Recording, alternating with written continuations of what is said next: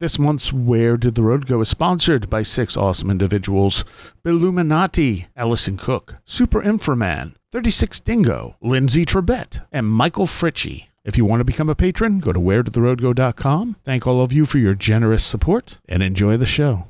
Transmission start. Welcome to Where Did the Road Go? Join us as we wander off the path and explore lost history, consciousness, the paranormal, unexplained mysteries, alternative thought, and much more. We are present on the web at wheredidtheroadgo.com. Now here is your host, Seriah.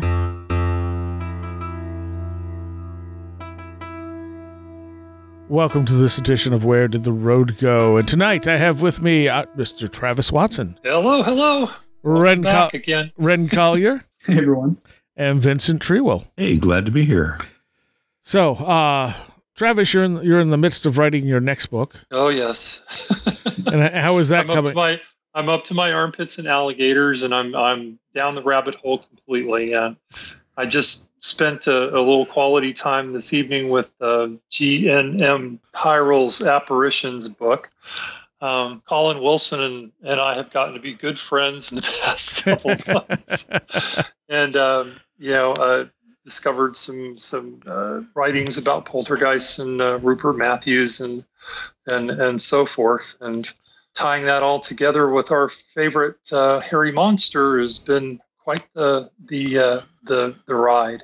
So um, I've been having a good time with that. It's just it's not going as fast as I would like, but they never do. I, I, I- I feel that like with all this stuff, everything like everything really is related to poltergeists. Uh, yeah. Well, i- i- poltergeist apparitions, you know, haunting stuff, uh, all kinds of, there's all kinds of crazy things uh, that you could, uh, you know, that that you can tie in so much of this class B uh, Sasquatch stuff uh, into. Um, you know, the, the the the signs that people take as the presence of the Sasquatch when they haven't actually seen um, and just it boggles my mind. Yeah, I mean, I, I knew in a sort of a general way that you know that I totally agreed with what you said. That if we took all this stuff that people were attributing to Sasquatch and stuck it into a house, it would be a poltergeist Right, case. right. And I just I had no idea. You know, after reading uh, you know Enfield and after reading the uh, the Black Monk Pontefract case and uh, you know just you know Olive Hill out of um, um, uh, William Roll's book. Um, just there's there's all of this great information that ties so neatly into a lot of the stuff that people are seeing out in the woods. Yeah. Um, the only difference is that you have uh, um, you have a, a definite kind of a, a different flavor, I guess, with your wilderness poltergeist as opposed to your house poltergeist. right. Yeah. Um, you know, but for instance, you know, you're talking about vocalizations, and I don't want to, you know, go down the rabbit hole and leave everybody else, you know, kind of sitting here. But, um, you know, you're talking about vocalization. I was just reading Tyrrell today. Um, it's one of the classics of, of psychical research, right? Um, talks about a, you know, one of the, the landmarks of, of Sasquatch stuff is, is vocalizations, right?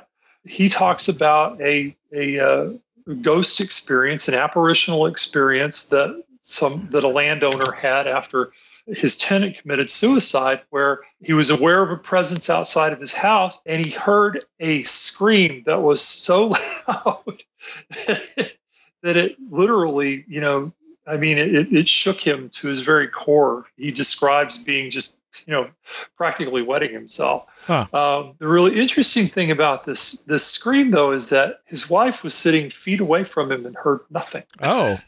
Wow. so, uh, but you know, I mean, it's just That's- and you go go on and on and on and on and on, and you know, again, you know, I don't want to monopolize the the conversation, but Well, there's just so much of so much truth to this concept of there being this energy, whatever you want to call it, out there that's responsible for some of this stuff. and that, and in that- Ireland, it'd be a banshee. right. Could be. Um, in Ireland, you know, typically it would just be the she. Period. Yeah. uh, But it, you know, but the the, the guy a- go ahead. go ahead.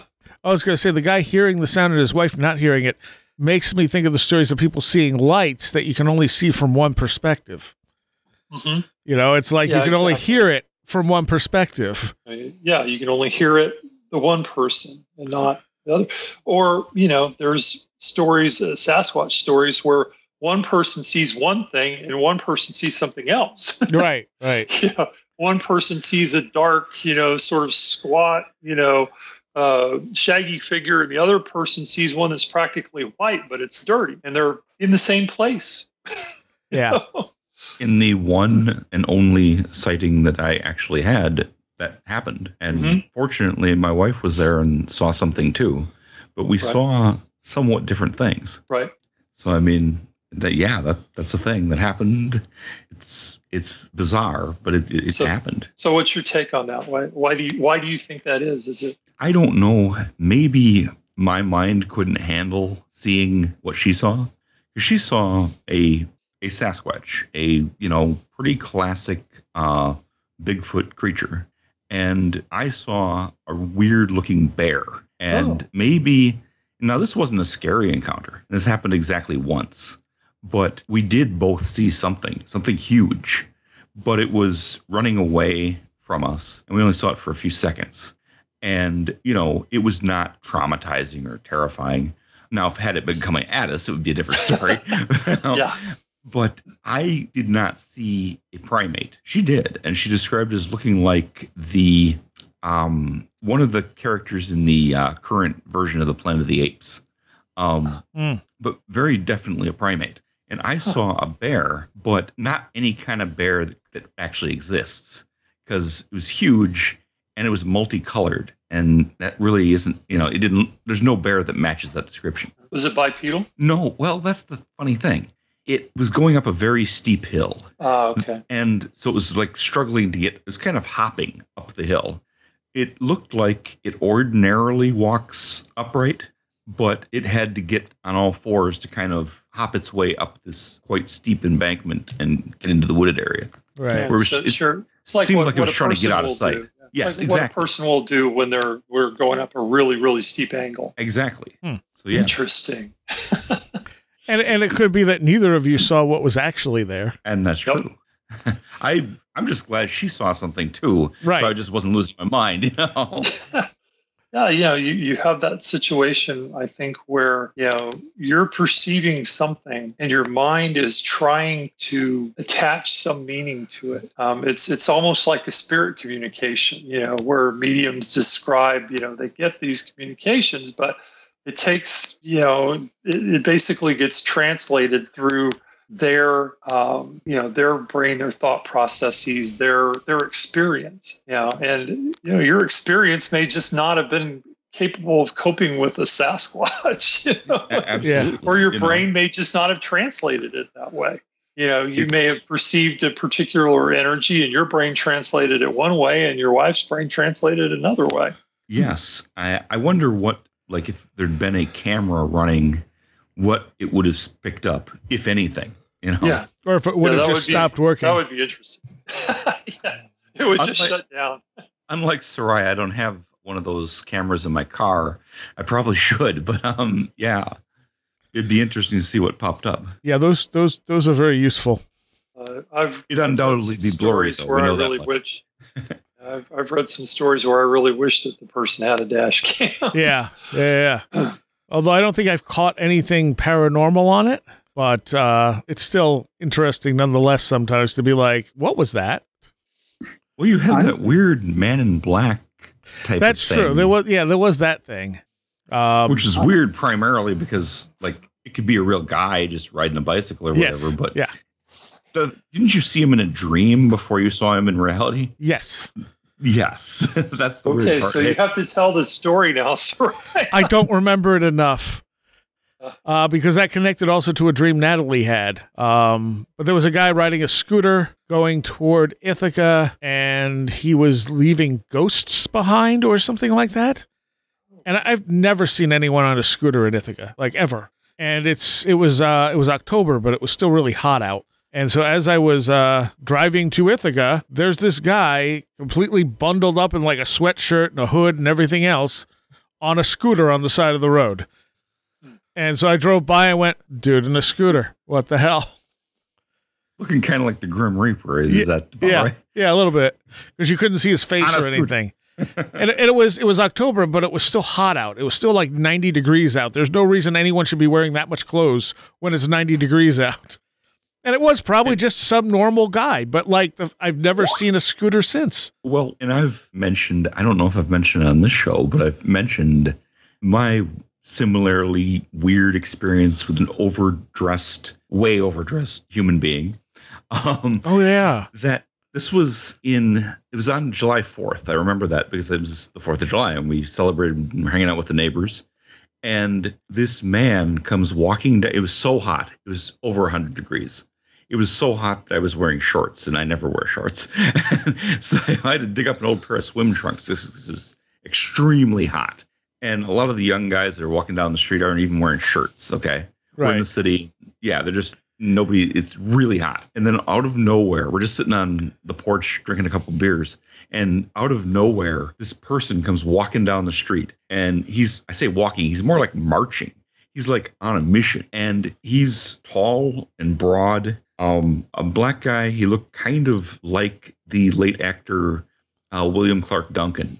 Um, like he's a big dude and he's wearing this black military style fatigues and combat boots and a full length leather coat. And it's like, how is this person even like not passing out? right. And I'm like, my, my first thought is, oh my god, he's got to have a assault rifle or a shotgun under that coat because why would you wear this in this climate? Right. He pays right. absolutely no attention to us. Just walks right past, looking straight ahead, and we just watch him walk past. And he just walks until we can't see him anymore. Now we lived in that area for quite a while, and we kind of, if I didn't know somebody, I at least, if I didn't know their name, I at least knew who I saw them regularly. It's very residential. Right. Never saw him before. Never saw him again. Like. What the hell was that? I told my wife, we just saw a Terminator, okay? that was that was my first explanation. It was it was crazy. It's like it's not paranormal. I mean, a person could dress up like that Sure. and walk sure. around, but what the hell? It's, It's like- still it's- weird. It's like out of place people. Yes. Yes. You know, the question so. is not could they, but why would they? Right. yeah. you know, on the subject of um, whether or not a camera would pick this stuff up, I honestly think that it wouldn't. Um, and the reason I think this, uh, I'm just going to read a real uh, quick thing from um, Agrippa's three books of occult philosophy, book three, uh, chapter 19 on the bodies of demons. And um, on the subject of the bodies of demons, the greatest and most recent theologians differ with philosophers. Indeed, Thomas affirms that all angels and evil demons are incorporeal, yet sometimes take bodies which they soon leave. Dionysius steadfastly affirms in divine names that angels are incorporeal, yet Augustine and On Genesis thus asserted airy and fiery demons are said to be animals because they thrive with the nature of airy bodies. They do not decay by death because that element which prevails in them is more appropriate for acting than submitting.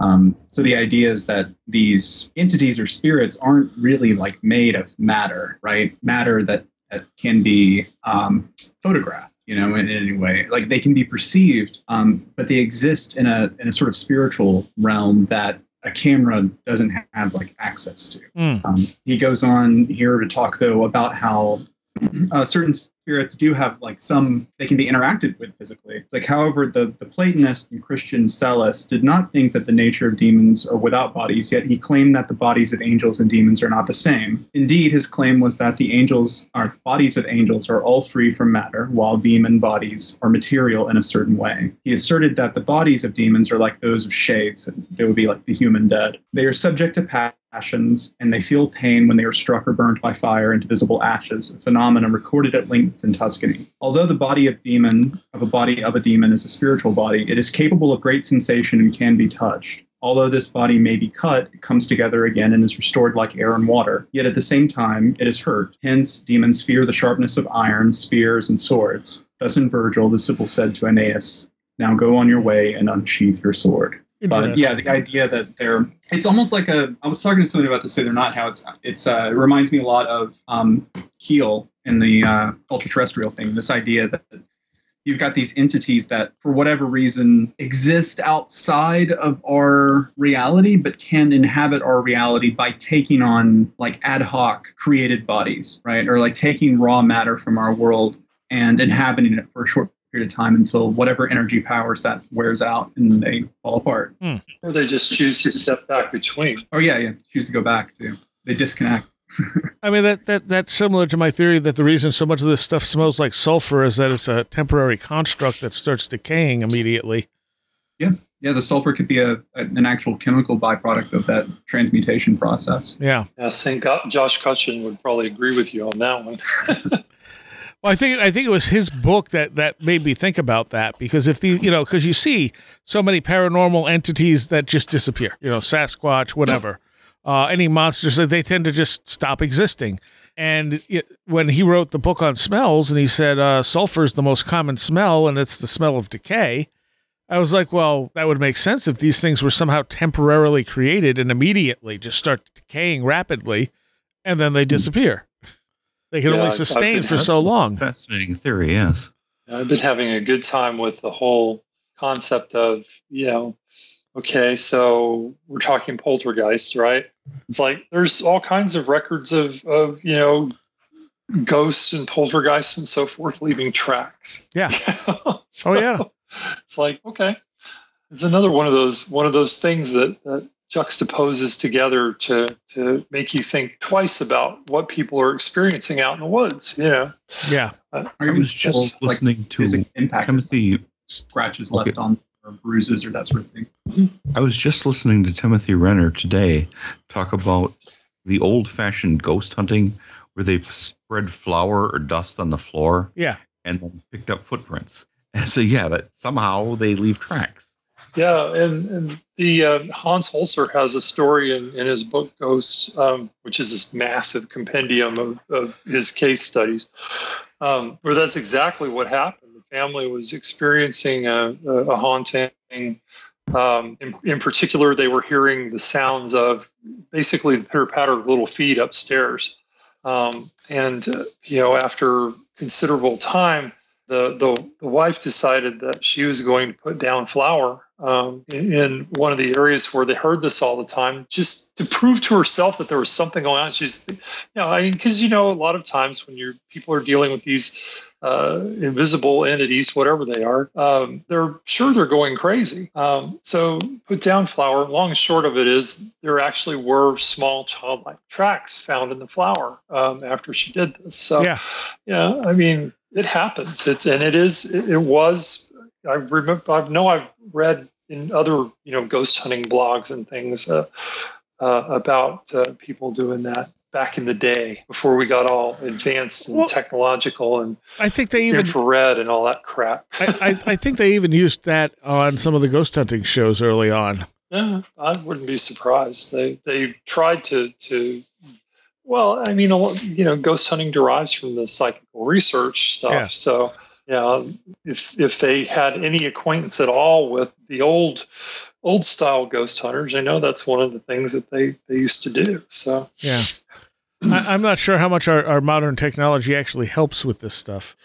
Yeah, I've been uh, watching. Uh, yeah, I don't have access to some of the more popular shows because up here in Canada, it's a little harder to get them. I'd have to, I'd have to do a VPN and, and Ah. you know, fake being in North America or being in the United States um, to to be able to to subscribe to some of those channels. But some of the things that I watch on YouTube and stuff, it's like, uh, you know, we have all these pods and and cameras and laser grids and all this Yeah, stuff, yeah. and you- you're basically talking about a being that's incorporeal. Um, I'm just not sure, you know, how much good that, that does. You know, how how much of the, the readings that people are getting are actually ghosts and not some fly that flew through the grid or something.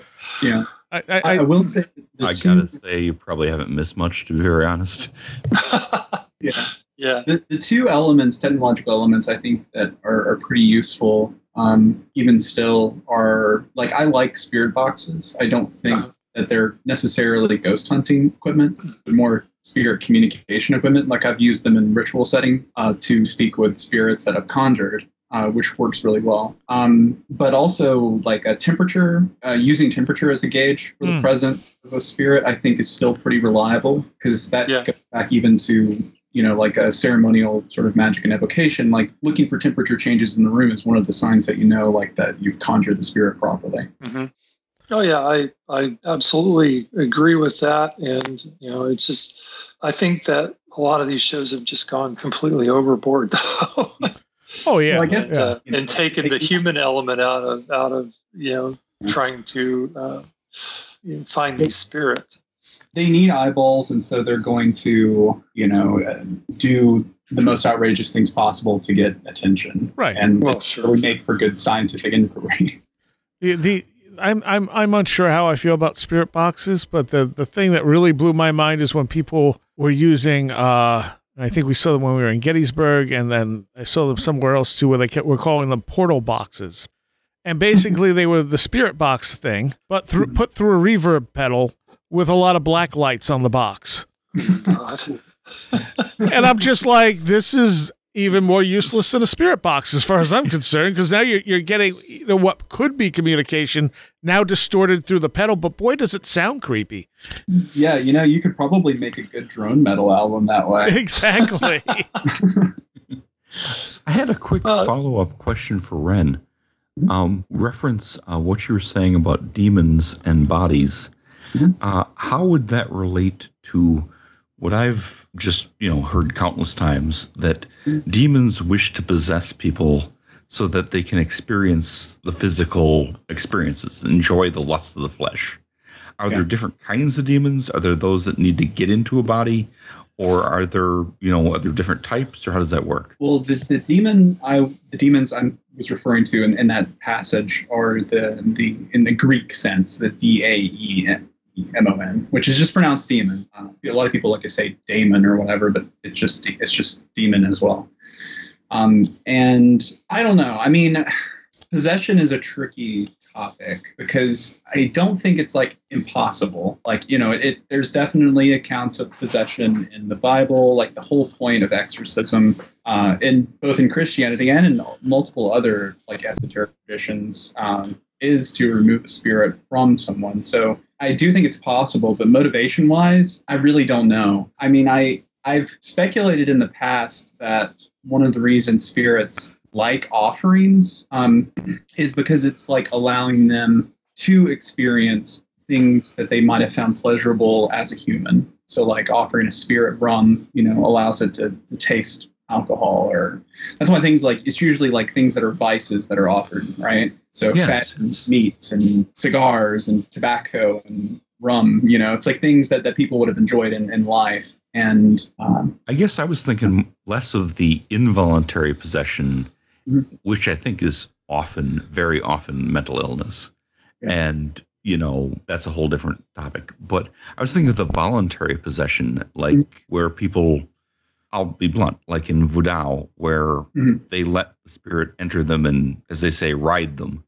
And that what the, the spirit enjoys is that because it gets to have a body again and hungry ghosts I mean. You could speculate that. Yeah. I mean, personally, I, I don't have much experience with ATRs or voodoo or anything, so I, I won't try to speak at length on it. It's just not like an area that I have a lot of expertise in.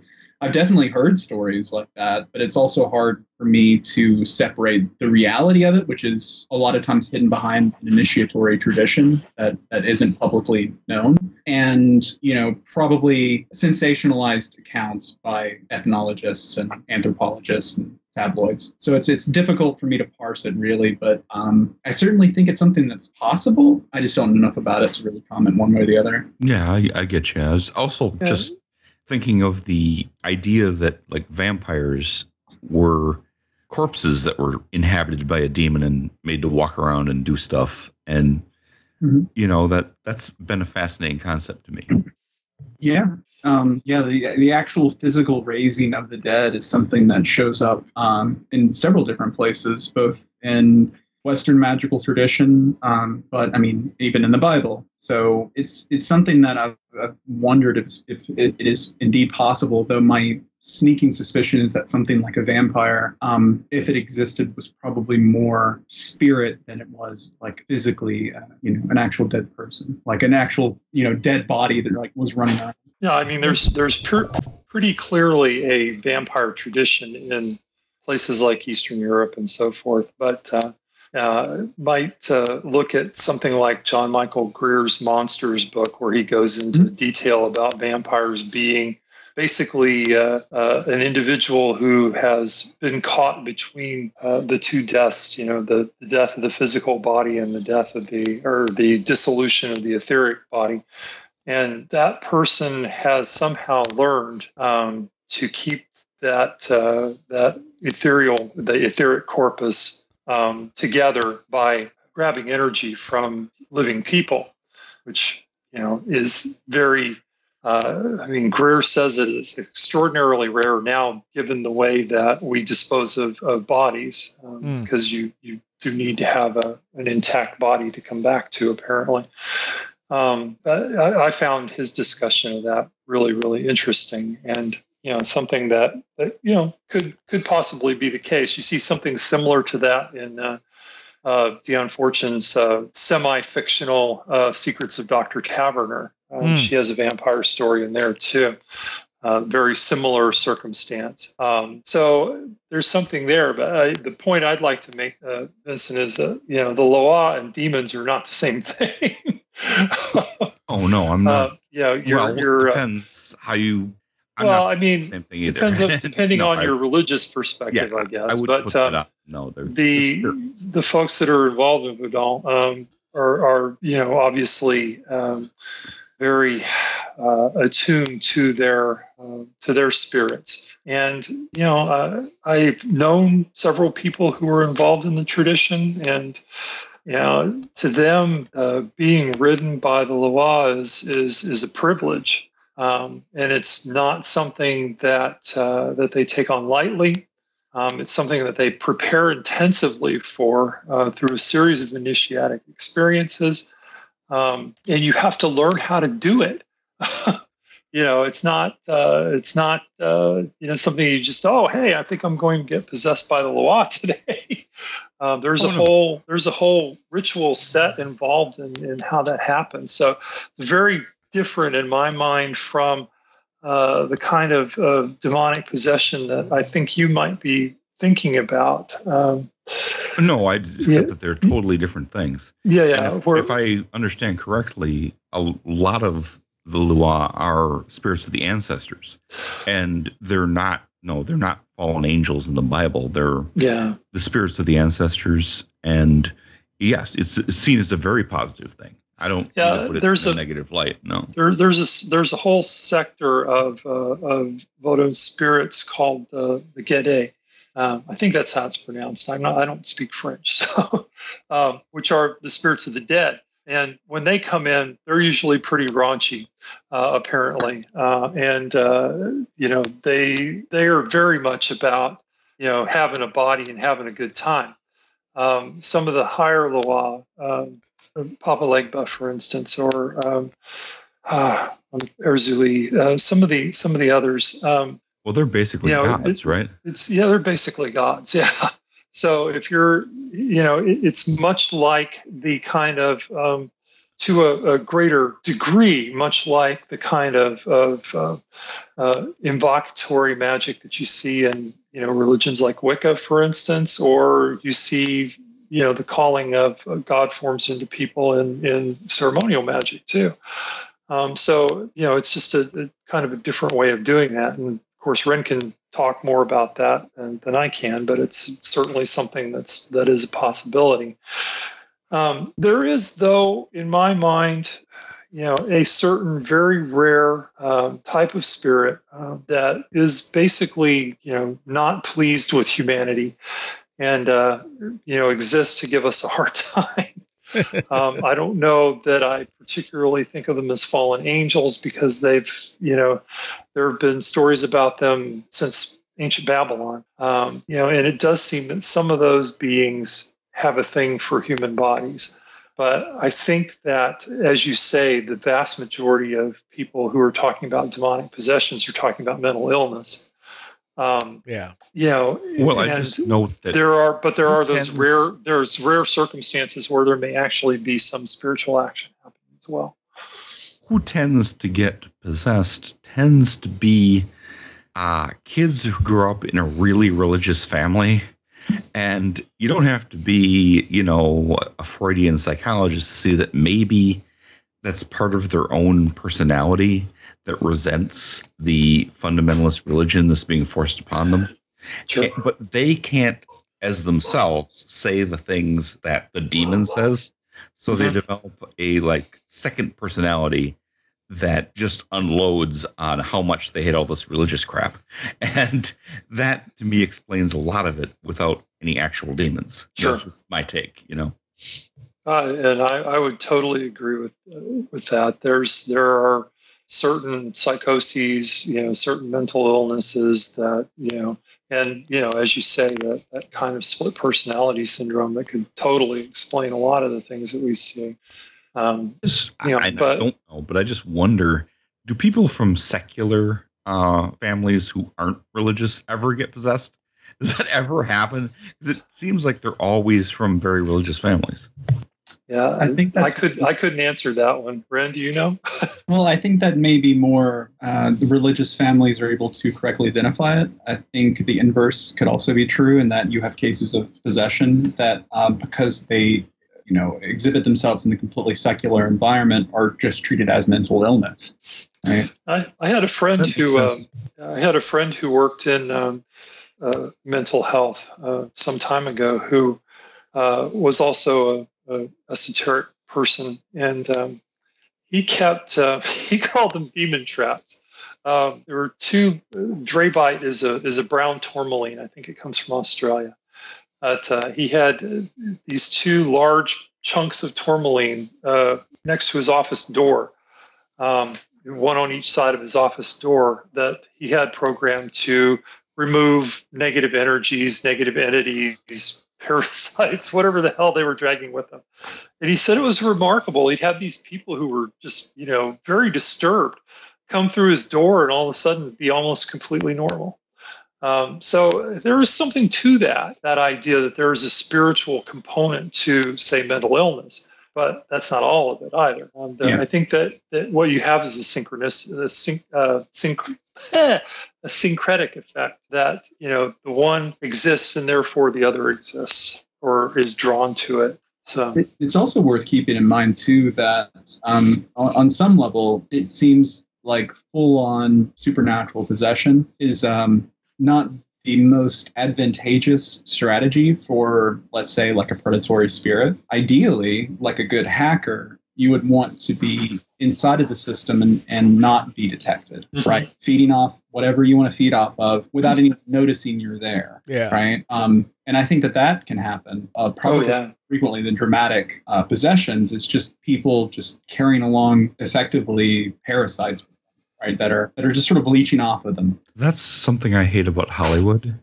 That if if somebody's possessed by the devil, they always look, or is the offspring of the devil, they always look horrible and do all this disgusting stuff. If that really happened, they'd probably be beautiful and, you know, be very beguiling because that would be a lot more effective.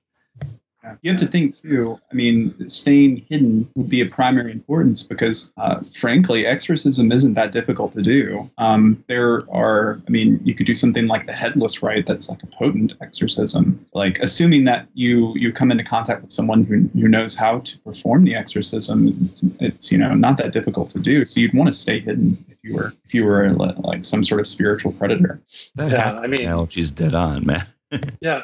Well, uh, a friend who was a mentor to me for quite some time, who was also quite psychic um, back in my much, much, much younger days, um, said that, you know, you're talking about parasites, Wren. Um, said one of the most common places to find parasites is, is bars um, because you have people who are drinking to excess, who are basically damaging their auric field, which is the, the you know the the life force that surrounds you basically. Right. and uh, just providing open space for these predatory spirits these parasites really that feed on you know depression and guilt and anger and all the things that you find in bars uh, you know just provide open season for these things. You know and they come and attach to alcoholic people and you know alcoholic people tend to be uh, depressive anyway and so don't even notice that their energy is being sucked because they just feel like crap all the time anyway um, so yeah it's just it, it's an interesting um, it's an interesting study And that, that same entity could be subtly encouraging them to uh, stay alcoholic as a way to keep their you know immune system effectively down and Exactly. True. Yeah, that's something exactly. that Josephine McCarthy, uh, she wrote. Uh, I think it's the Exorcist's hand, the Exorcist Handbook. I think it's a really, really good book. Um, pretty I'm breezy. sorry. So who was that again, Wren? Uh, Josephine McCarthy. Oh yeah, yeah, yeah, yeah. Yeah, and it's I read that recently, and that's something that she talks about as well, um, especially as an advice for exorcists. It's like if you're going to be doing exorcism, you kind of need to quit drinking alcohol as just a defense mechanism for yourself. Well, I, I noticed, you know, in, in my own life, many again, many moons ago, um, you know, distinct uh, improvement in my uh, my native uh, mental state um, after you know giving up alcohol. Mhm. So, um, you know, I, I don't know whether to attribute that to to uh, the changes in, in brain biochemistry or or spiritual or otherwise, but uh, yeah, it's Maybe both. yeah, maybe both. It's definitely something to consider. A, a lot of people like to poke fun at the spiritual element of Alcoholics Anonymous, but I honestly think that it's probably an advantageous thing to have in a program like that. hmm Yeah, I mean, I understand that there are some, you know, secular humanist types who get really offended by all that stuff, but um, you know, the whole concept of a higher power is is so flexible in in AA that uh, you know, I, I I met people whose higher power was Ralph, the you know, the porcelain god that they worshipped when they got you know got hammered um, for a while anyway. You know uh, you know, for myself, I ended up. Uh, this it's basically what started me on on you know the esoteric journey, uh, this a spiritual journey, um, and I ended up coming in contact with just the right people that I needed to meet at the particular time I needed to meet them, and yeah, the rest, as they say, is history. But um, you know, it, it that need for a higher power was one of the things that uh, you know got me going out into the uh, you know into the mountains of uh, around Arizona, around Phoenix, where where I lived at the time, and you know spending some time you know chatting with uh, whatever higher power was out there. I had no name for it at that time, but Mhm. there was something that needed to happen. Yeah, it's interesting. Um, Wren, did you have any other comments about the whole like uh, the the all the other stuff we talked about in the middle there? Um, I, I did want to mention, uh, looping back around to the idea of vampires, that um, one thing I wasn't I was super aware of until I started researching lycanthropy, uh, like last year, was that a, a lot of um, werewolf mythology and, and folklore is almost impossible to distinguish from vampire folklore if you sort of uh, remove the word, right? Like the description of what actually happens is very similar. Mm. But the other interesting element to that was that uh, a lot of traditional werewolf folklore actually involved not involved a person not physically transforming into a wolf, but rather um, effectively when they go to sleep at night, they create a wolf in the wilderness that runs around and, and does you know horrible things and kills sheep and eats people. Um, but it's almost like a sort of out of body skinwalker idea, you know, Mhm. like that that the werewolf is a is a functionally like like spirit creature. Um, and the other element too of the vampire thing is the whole idea of blood being important to, to human shades to regain some degree of corporeal form. Um, you see that in like uh, Greek, ancient Greek necromancy, where um, in order to conjure a shade and have a conversation with it, you have to make a sacrifice of blood to it. So usually, like you know, an ox or something.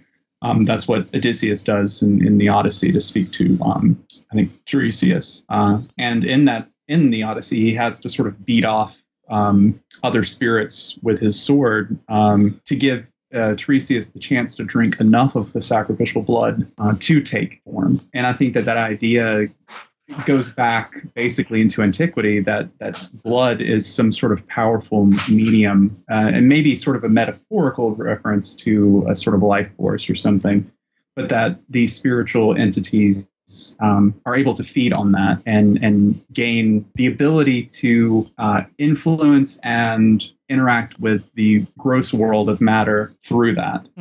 All right. Yeah, I mean, talk, Oh. talking about the shapeshifters and and uh, the the whole doing it while you're asleep. There's a story in Norse mythology about a fella who uh, Bodvi Bjarki Bjarki or something along that line. I, I can't remember the exact name, but uh, uh, who was one of the primary warriors for his king. And uh, when his king went into battle, um, this huge bear would manifest and just wreak havoc on on the enemy ranks. And uh, one of the uh, one of the other other guys that was in this battle went running back to the village because they didn't see this this Bjarki fellow, right? Went Mhm. running back to the village and found him asleep in his uh, uh, in his his home, right? So wake him up. He wakes him up. Is like, you've got to come. You've got to come. We're in this big battle. And he's like, ah, I was I was there already. And as soon as they woke him up, the bear disappeared. Um, so not only did you have this person creating a bear form in a, a trance or sleep state, but the thing had physical effect in this world. Mhm. You know, so you're talking about that whole idea of conjuration bringing something to physical manifestation, and uh, you know, or you know, the idea of you know Sasquatch or whatever coming across and decaying and smelling like sulfur. There you go. I wonder what the bear smelled like. Yeah. but Well, there were there were a lot of Vikings that found out the hard way what that bear smelled like. I just had a recent conversation with a guy named Clay Vandiver, and he was talking about werewolf mythology. And in there was a similar, very similar concept that you don't create a wolf, but you come out of your body and you possess a wolf, like an actual wolf, but you take over its body and you do what you want to do. And then you return to your own body. And that seemed quite fascinating and Yeah. there was like a real wolf like it was a regular wolf minding its own business and you take control of its body and run amok and then go back to your own body and that was the one interpretation of the werewolf belief system Oh, Well, there are certainly people in the in the modern witchcraft community that believe that they can actually ride along with an animal. Um, so um, I don't know if they go so far as to uh, you know make, make the animal do stuff, but you know it's it's, it's still a, a thing in, in in modern magical lore. All right. sort of wonder the mechanisms of that. Like, I wonder if people have ever tried um, uh, doing that with like an octopus or something. Something is completely different from human experience, right? Where, or some animal that has you know eyes that face in different directions. Like, what does that even look like? True. Yeah, I know that. You know, I know that most of the, the folks that I've read about have been doing mammalian uh, species, but uh, this is a Castaneda. I think it's Castaneda who, um, you know, and again, big question mark on that one. I, yeah. I, I, you know, but there's there is the description of him uh, shape shifting into a raven and and can't figure out what the hell is going on because his vision's just gone completely wonky and it's going in two directions. And I imagine that's kind of how it would be if you tried to to do something like an octopus or uh, um, you know it, it- even you know like a bovine that has eyes that set more to the sides, deer or whatever. But not not only Uh, that, but other other animals see differently. Mm-hmm. Exactly. Yeah. at the same time it makes a lot more sense to me that you would your soul or whatever comes your ethereal body or what have you whatever comes out of your body and takes over the body of an animal that makes a lot more sense than actually shapeshifting True. which would be so difficult to imagine the physics involved there like where's the Yeah. hair come from you know how do you change this into that that doesn't really Well, work Yeah, Reality's- I mean, reality- The power outlay for that would be just ridiculous. but if Yeah. reality's an illusion, you know, hmm.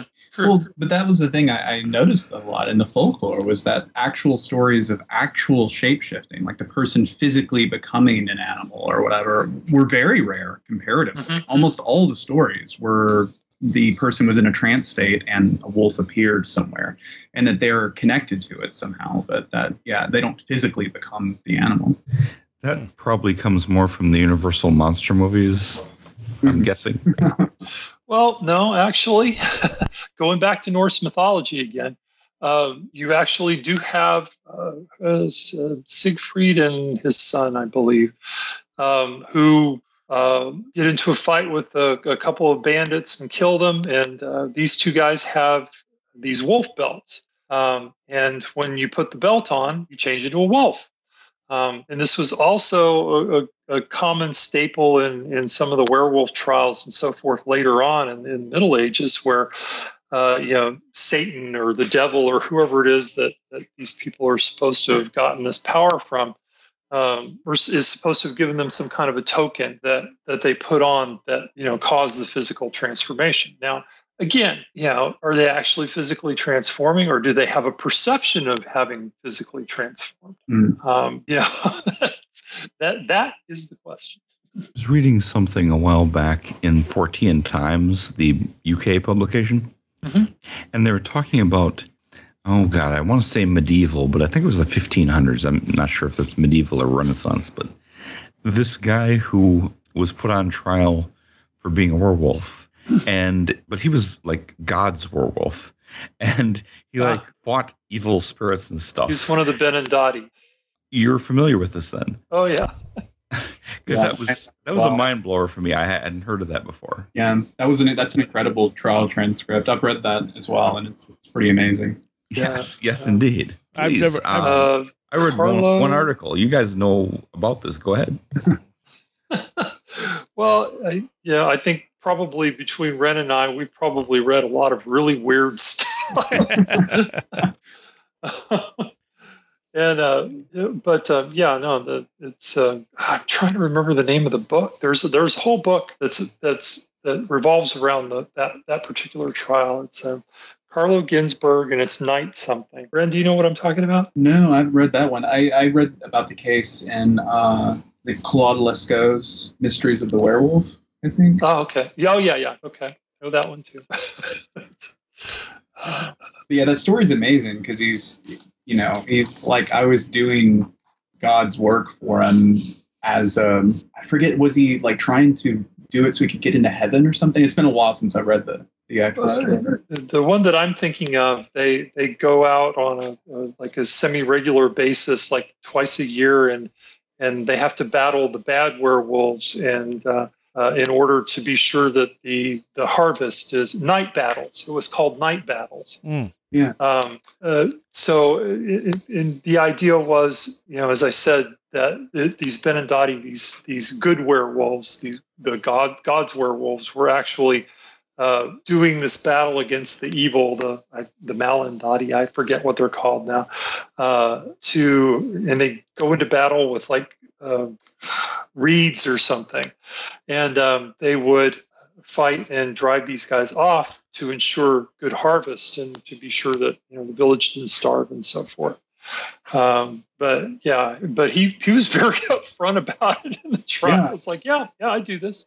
You know, Yeah. twice a year I go and, and assume my wolf form and go off and do this thing. You know. Wow. Yeah. I remember it having a sort of resonance with um, some of the stuff that Michael Bertiaux talks about. I, I think it's in uh, either out. I think it's in Outer Gateways, Kenneth Grant's Outer Gateways, or maybe it's Hecate's Fountain. I can't remember now, but there's a, a part where he talks about Bertiaux and the idea of uh, Bertiaux's mystery of the werewolf, about how in order for the magician to fight monsters, like uh, this idea that they're you know these these entities from uh, the Qliphoth who are sort of these trans-Saturnian monsters from beyond darkest Yuggoth. Uh, in order to do battle with them, the magician has to become a monster too, and specifically like a werewolf in Hmm. order to fight against them. And when I read that old that you know that, that account, I was like, oh, this is just like what Bertiaux is talking about. You know, Bertiaux is talking about it in sort of this modern ceremonial magic context, but it's kind of the same idea.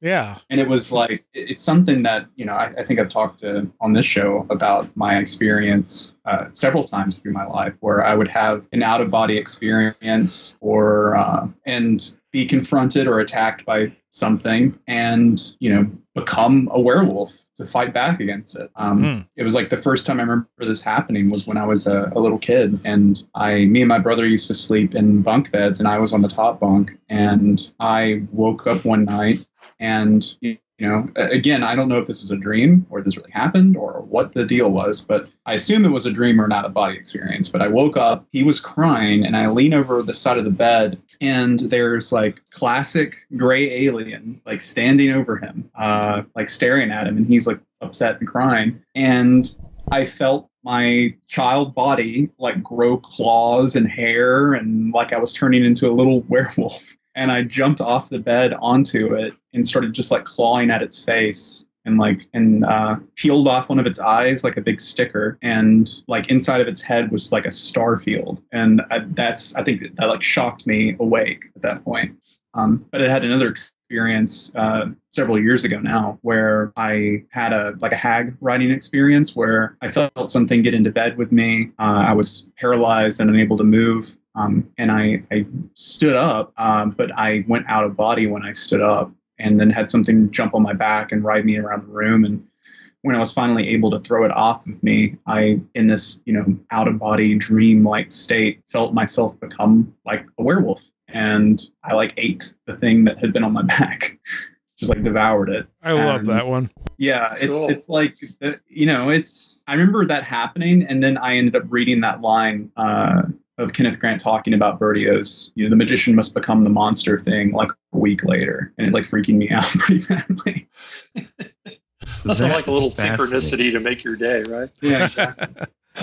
The thing with Hey, Grant, since- the thing with Grant, of course, is that he throws in so much of the Lovecraft stuff, and it, it almost becomes fantasy after a while. Reading his stuff has a certain quality to it, just Yeah. just kind of makes you feel like you're going crazy.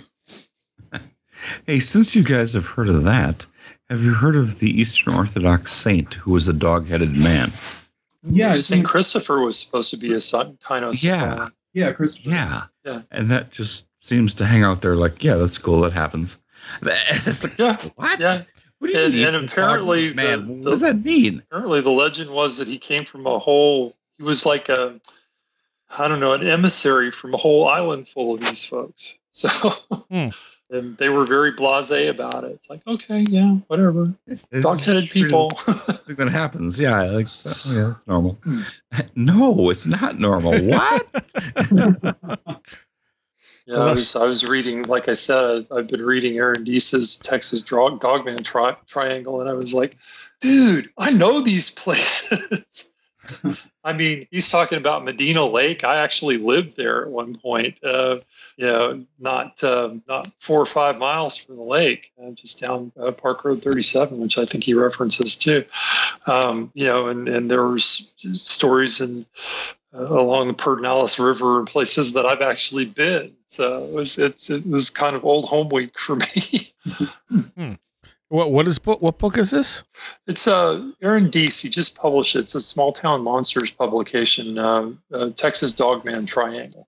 Uh, they made a movie out of it too. Small Town Monsters made a movie out of it too, documentary. Okay, So yeah, I'm not familiar with that one. yeah, no, it's a. It, I mean, you know, when you think Dogman, you think Linda Godfrey, right? But Sure. yeah, I, since uh, since she's passed, you know, uh, there hasn't been a whole lot of Dogman stuff going on. But uh, he just wrote this book about a, a series of sightings that uh, that happened in, in my old stomping grounds in Texas. So um, he talks about Fredericksburg, for instance, which is a place I used to go to a, a state park just past Fredericksburg called Enchanted Rock. I spent a lot of time there.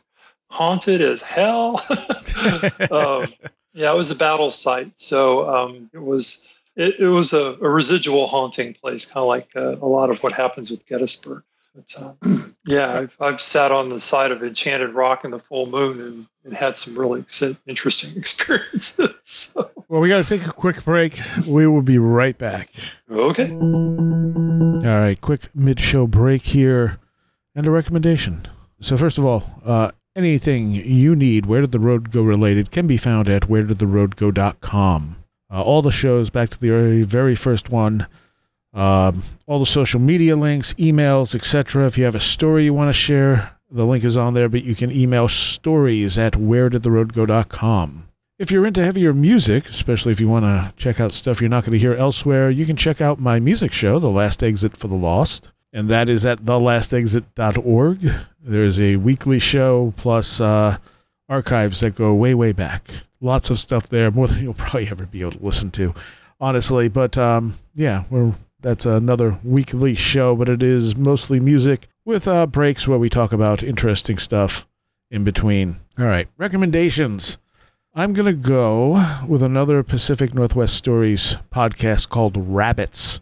And I think there's there's two seasons, and there might be, a, I believe there's a book. I haven't read the book. So the first season is very good. Uh, the second season, if I remember right, was also pretty good.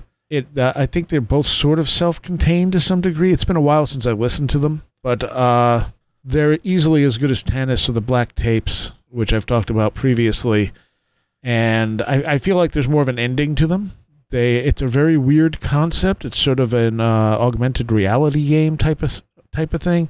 I, I don't really want to talk too much about it because it'll give it away.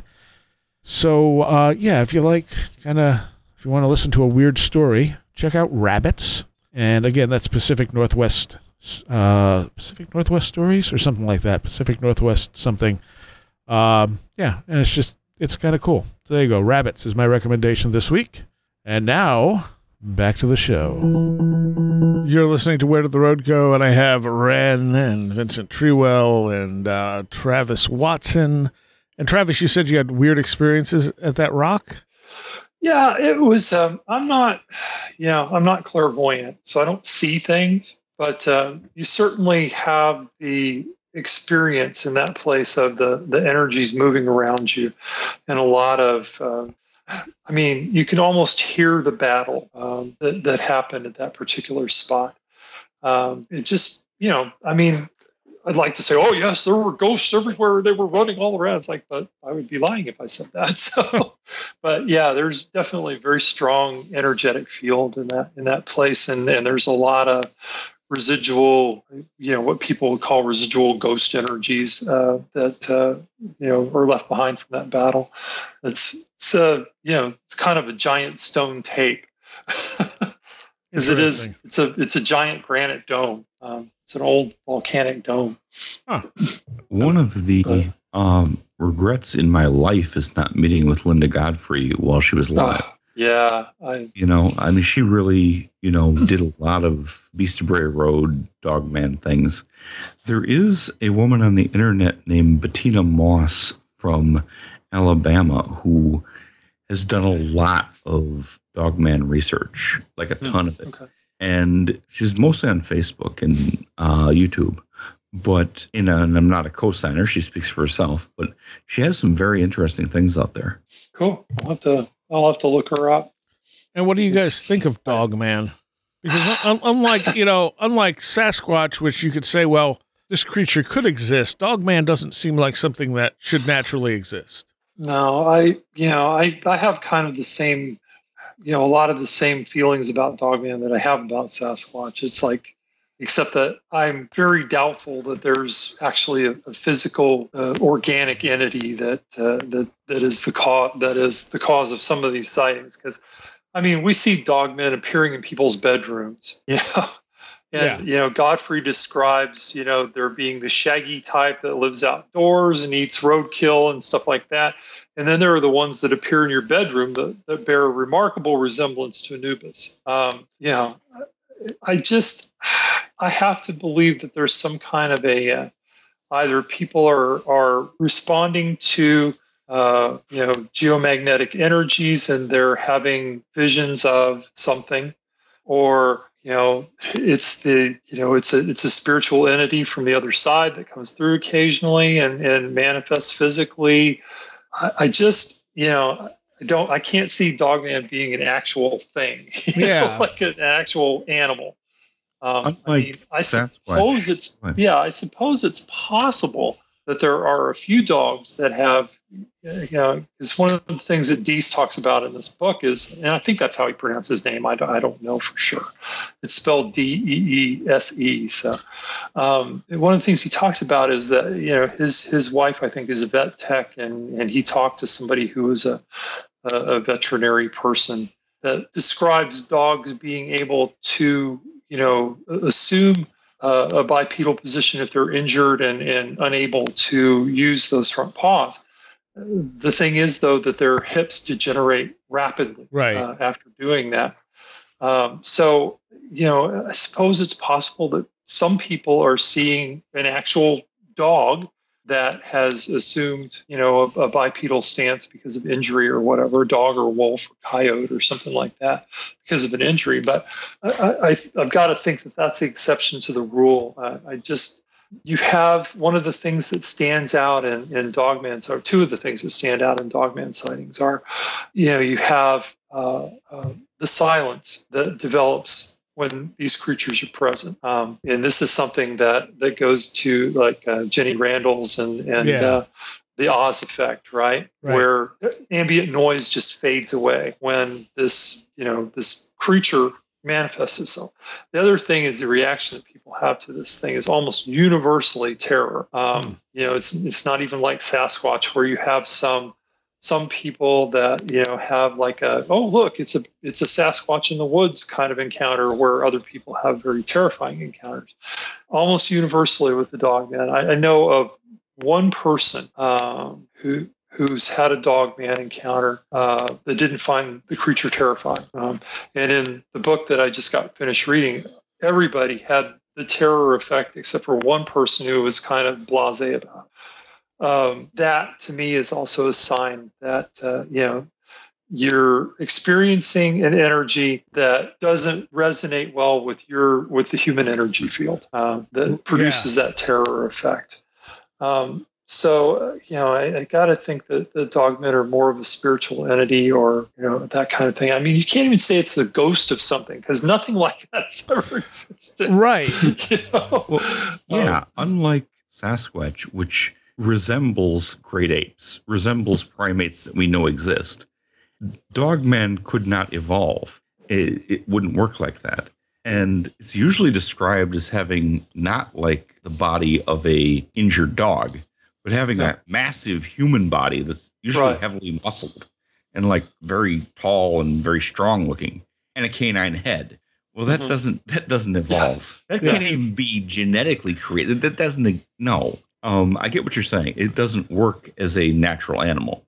No, Um, it, it really some doesn't. I, the only reason I brought up the injury thing is because it's possible that some people Oh yeah, that, that would I'm see sure something that just weirded them out, and and they're like, "Holy crap, what is that?" And, and you know, in their minds, it, it it got a lot bigger than it was. It happens. you know? Oh yeah, yeah. But yeah, I mean, the people who are seeing these Anubis style, you know, dogmen with the smooth black coats and stuff, it's like, no, I'm sorry, that's not something you're going to to to develop naturally. Right.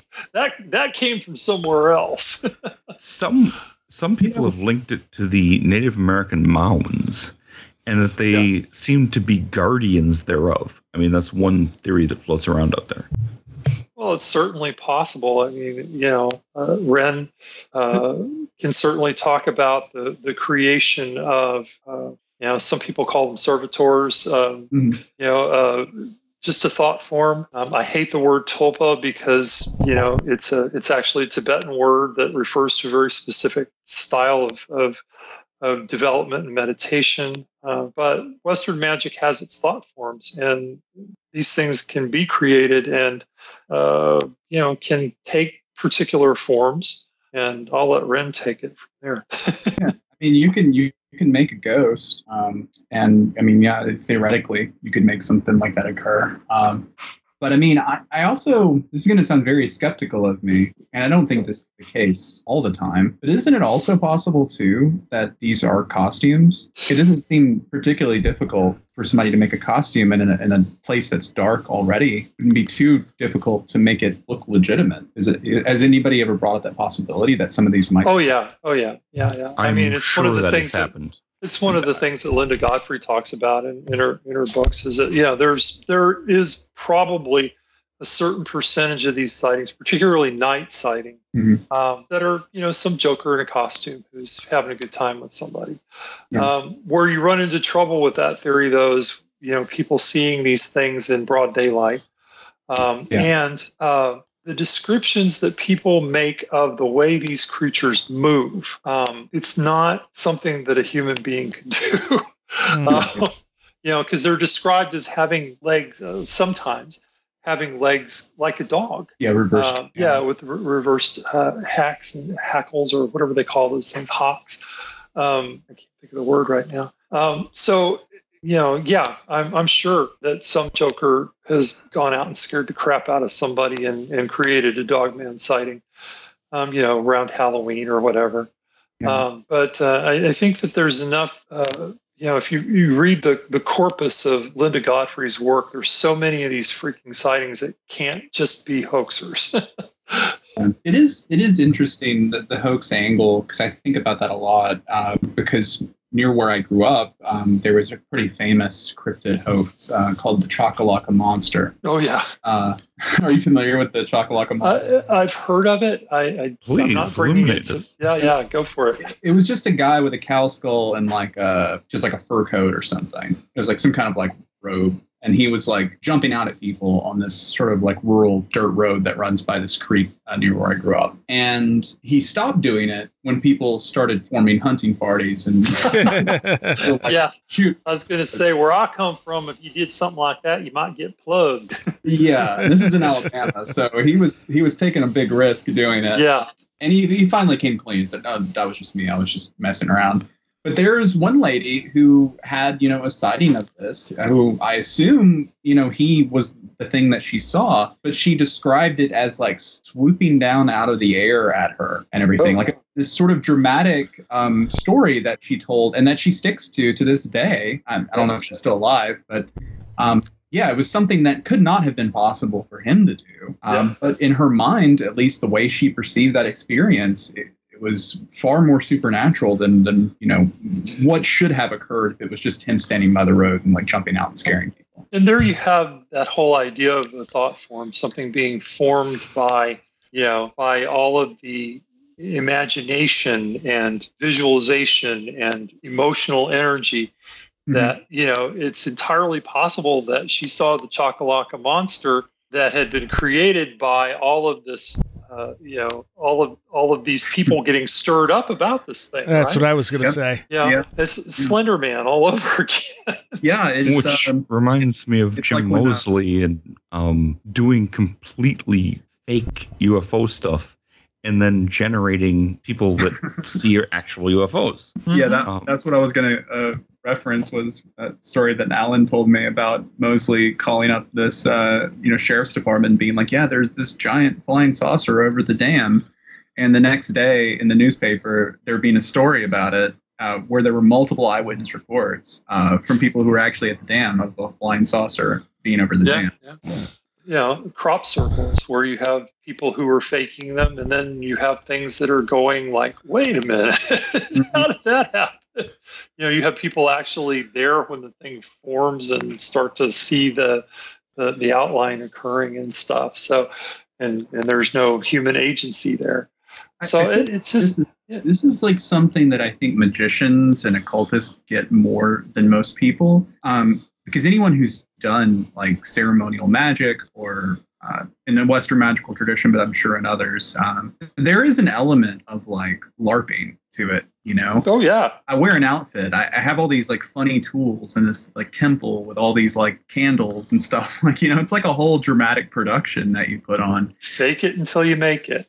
yeah and faking it to make it basically like Yeah. you're you're getting so into this that like you said you generate the uh the thought form through basically like telling a story I don't know. It reminds me of um. Sorry, I, I've like incorporated Archive 81 stuff into my own personal cosmology of how this stuff works. Yeah, because like the idea that because it was funny. I actually ran across this in Agrippa. Uh, and I think it's in book two where he's talking about the construction of ritual and how it's important. Like, let's say you're doing a a ritual uh, for like a lunar mansion or something. Um, you're supposed to. There's like this whole uh, like an example examples in the Picatrix, but uh, you could create these on your own. Um, but the Orphic hymns are like an example of this, where you tell the story of the entity or the planet or whatever. Like you talk about the moon, you you talk about all of the moon's different names, you talk about the moon's qualities, you talk about mythological cycles involving the moon,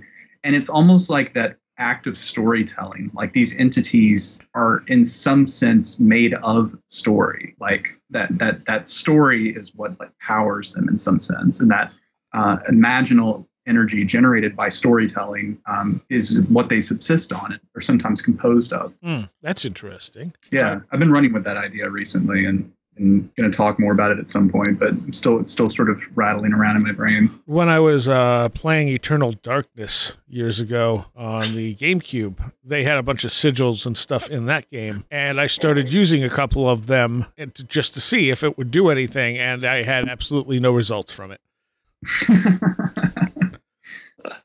Yeah, well. Yeah, I'm actually working right now um, on a, uh, a, a personal grimoire that exists solely on audio cassette tapes. I'm like Oh. recording on cassette tapes. Nice. So like Interesting. lists of spells and, and records of experiments and stuff. So I'm basically just gonna recreate season three of Archive 81. Okay, what is an Archive 81? Have I missed something here? it's a really terrible Netflix show, but an incredible Ah. Podcast that came out before the Netflix show. Everybody's like, if you look up anything about it, you're going to find stuff about the Netflix show, but it, the podcast is what I'm referring to, and it, it's like one of my, it's like a fiction podcast, so it's, Oh, it's okay. but it's like brilliant. radio. But yeah, it's uh, Seriah introduced me to it, and I, I was actually re-listening to it recently, and and it's just it's amazing. It's it's really really good, and uh, especially hits if you're um, into magic or the occult, because there's like so many little things that that sync up with uh, the actual experience of doing magic. And, and the funny thing is, the people who created are not into that stuff. Yeah, they they say that. they say that publicly, but uh, there's also things that they talk about that you would only know if you were really into this stuff. yeah, it's hard to say. I didn't. I didn't hate the TV show. I hated it. I it's it's I think it's god awful. I enjoyed it. I it nowhere it doesn't come close to the podcast, but I it, it I didn't even finish it because I got so frustrated by all the James Wan like weird Christian stuff that he was like mm. shoehorning into it.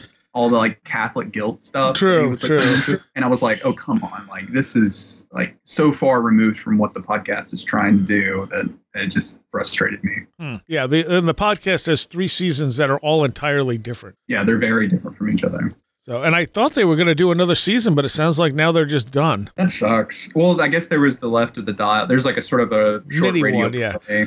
Well, there's Yeah. there's there's many seasons in between the se- I think all the seasons, if I remember right. Yeah, they're sort of like smaller mini Like- ones. Yeah, that like sucks if they're not going to do a season four though, because like I mean, I guess it didn't really end on a cliffhanger or anything. I mean, all those plot threads get kind of wrapped up. It's not like there's anything left hanging, but that's just unfortunate. But you know, it got the podcast numbers went through the roof when the TV show came out, Yeah, and so you What's- would think you would want to capitalize on that by doing another season. You know, one of the things about the TV show I think that frustrates me the most is I was like looking up things about people who watched or listened to the podcast after watching the TV show first. And they were like, oh, this podcast is so boring. It's so amateurish. Like, Really? uh, nothing. Yeah, people were like, people who seemed to really enjoy the TV show uh, were uh, like, absolutely hated the podcast, Huh. which is completely opposite of my, of my opinions on this. Well, may- may- maybe it's like that. I mean, like someone will be like, "Oh, such and such is my favorite album by a band," and it's like their worst record. And then you're Yeah. like, "Why? Why that one?" And they're like, "Cause it's the first one I heard." Yeah. So you know, to people who watch the TV show first, that's Archive 81, and they enjoyed it, and then they go to to listen to the weirdness that is the podcast, and they're like, "Yeah, I don't get it," you know. Yeah, yeah. This isn't this isn't what I remember. Yeah, it's it's, it's unfortunate, but yeah, Travis, definitely. If you if you enjoy like radio play fiction podcast type stuff, I, I can't recommend Archive. Really weird fiction. Yeah, really weird fiction. Okay. Ver- I'll very have to check that out. weird fiction with very in good my use. Of, spare time. weird fiction with really good use of audio. Mm. Yeah. They use audio in some really creative ways, and the concepts in the in the show are just fantastic. Like first season's good, and then it gets great. The first season's pretty short too. I mean, you Yeah. could it you could literally listen to it in a single day. It's maybe four hours total.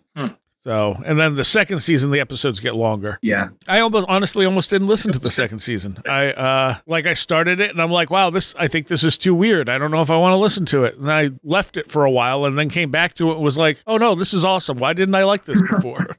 yeah. I had the exact same experience. It took me a while. I started the second season and I was like, God, this is so totally different than the first. yeah. I'm not sure if I enjoy this. And I came back maybe six months later and started doing it again. And I was like, oh no, actually this this is awesome. So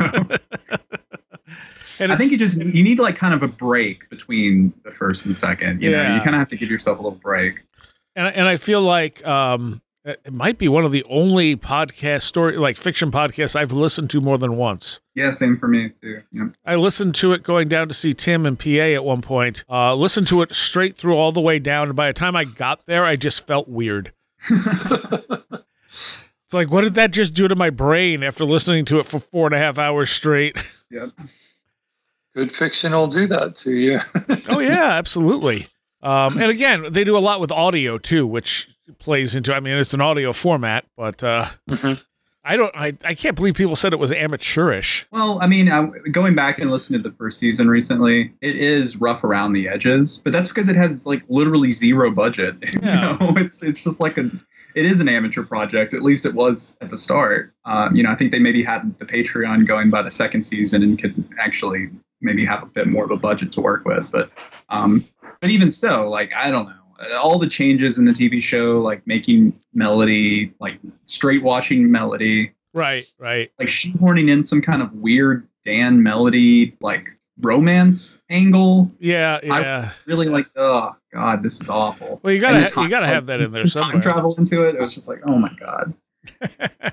yeah, I'm kind of curious where they meant to go with the second season because obviously, I mean, my thing was how are you going to do the second season in a video Yeah. format? And then it looks Yeah. like they weren't even going to go there. They were just going to do something completely different. Yeah, if you were going to adapt any of them, you'd have to adapt the third because the third season's the only one that maybe is a little more adaptable. yeah, because Um, the second one takes place in an other world. Yeah, yeah, that's frequently described as indescribable. So Yeah, right. it doesn't really work visually. Hmm. Um. I was So yeah, say- now that we've talked about this thing that only me and Ryan know about. Sorry to leave you guys out of that. Oh, well. No, I've, I've actually seen the Netflix version. I didn't follow through on it, but I've got to check out the. Uh, I'm familiar with it. I just haven't listened to the podcast, but I, I probably have to do that. oh, you Yeah, you definitely have should- to do that I've spent too much time under a rock lately with the poltergeists. with the poltergeists and ghosts and apparitions and Sasquatches and I have a lot of company under my rock. so, when, when when when are you aiming to get your book done by? Do you ha- do you have a set idea? It's due November. Oh, So okay. So I'm I'm I'm still slogging along. But the the thing is, once you get that first draft done, you know, after that, it's it's basically taking the emery boards to it. Yeah. At least for me. Um, you know, I know some people do major revisions in their second run through, but it's like, a usually I don't have time to do that, and b, Mhm. you know, it's, it's I you know I, I, things come together pretty well. So Yeah. All right. Good. Um, we're almost out of time here. Uh, Travis, where can people find all your books? Oh, Amazon! Look at the great Amazon machine, because all, all of my books are available both uh, as as Kindle and uh, and uh, you know uh, paperback. And uh, for those of you who have Kindle Unlimited, they're all available in Kindle Unlimited. So it's such a deal. and and it's under W.T. Watson. That's correct. Yeah, I write under W.T. Watson, but everybody who knows me calls me Travis. So. Uh, and Wren, where can people find you? So people can uh, find me at uh, liminalroom.com. I have a blog there that has links to uh, social media stuff as well as my Discord server. So if people want to chat with me on Discord, uh, they can reach me through there. Uh, it's I think believe it's also got my email address too. So if you want to send me an email, um, we can also chat that way. All right. And uh, Vincent, you have both a book and a podcast. That is correct. Yes, thank you. Um, the book is Cosmic Collision. It is a novel. It's available on Amazon as a Kindle or paperback. Um, my main website is vincenttreewell.g. I'm sorry, .wordpress.com. Did you almost say email- GeoCities? No, Oh, I almost said Gmail because my email is vincenttreewell at gmail.com. GeoCities a little little back in time. Yes, me. just a little. no, it's vincenttreewell.wordpress.com. And yes, vincenttreewell at gmail.com if you want to email me. Okay. And I'm on Facebook. And the name of your uh, podcast? Instagram. The, is The Weird Part with Vincent Treewell. All right. And you also do awesome recaps for this show, Thank you very much. Hey, my pleasure. which both I and everyone else appreciate, as far as I can tell. Thanks a bunch. This one's going to be fun to recap. Yeah. all right. Thank thank all of you. Yeah, You're thanks. more than for- welcome. Thanks so much. More than welcome. Happy to be here. I want to give a big thank you here to everyone who supports this show by becoming a Patreon. And I want to give a special shout out to those of you pledging $10 or more Billuminati, Greg Ross, Leanne Cherry, Matt in Delaware, Allison Cook, Super Inframan, 36 Dingo, Matthew Sproul, Andrew Nichols, Christine, a blue second gen MR2 drifting around a Japanese mountain, Patricia Giaquinta, Alex Whitcomb, American Rambler, Andrew Maines, Ann Witowski, Barbara Fisher, Beverly Williamson, Big Boy Limina, Charles Davis, Charles in Florida, land of the crazy and communicable, Chris, Chris Cicernos, Craig Parmenter, Diane B., Empty K., Eric Todd, History and Coffee, J., J. Otto Bullitt, Jack Huntington, James Lindsay, Jim and Sophie, John Mattingly, John Bracken, Carla Mahoney, Kevin, Kevin Schreck, Cool Kitty, Kristen L., Laser Printer Jam, Lauren McLean, Linda, Linz Jackson K., Luke Osborne, MJ Armstrong, Mark Brady, Mr. Weird, Schmooples, Devourer of Mortal Souls, Oli Andre Olar, Paul Jeffries, Philosopher of Mirrors, Riker and Stark, Ron Dupre, Sam Sharon, Seed Person 1, Stacy Sherwood, Tactical Therapist, Taylor Bell, Thunderboy, Tyler Glimstead, Varosh K, Vincent Treewell, Will Gebhard, Will Powell, Ren Collier, Annabelle Smith, Caroline Walker, TDT, Skunkworks, and Craig Sagastumi. Thank you all so very, very much for helping make this show possible. There will be a short Patreon segment from this conversation. Uh, kind of, kind of informal at that, uh, because uh, we just ended up talking about a bunch of stuff, and I realized, hey, this actually would make for a good Patreon segment. So that'll be up later in the week for anyone who's a patron.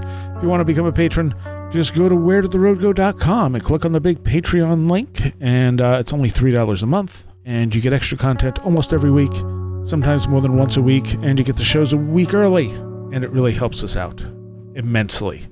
And I want to welcome a new patron this week, Daniela Scafati. Uh, welcome. And uh, one thing I do want to say is that Patreon charges the first of every month. So if you're thinking about becoming a patron, wait till after the first, because if you sign up at the end of the month, you get charged twice. Just uh, a heads up on that one. All right, I'm going to take you out tonight with a band from Rochester. I believe I played one of their live tracks before from our studio our performance studio uh, for The Last Exit for the Lost. And again, if you like heavy music, www.thelastexit.org uh, to check out my music show. But we're going to hear Heischen. This is a band from Rochester. They have uh, only an EP out that came out in 2021. And we're going to hear Ocean from that. They are working on a full length, I believe, that will be out before the end of the year. So, yes, Heischen, and I will see you all next time.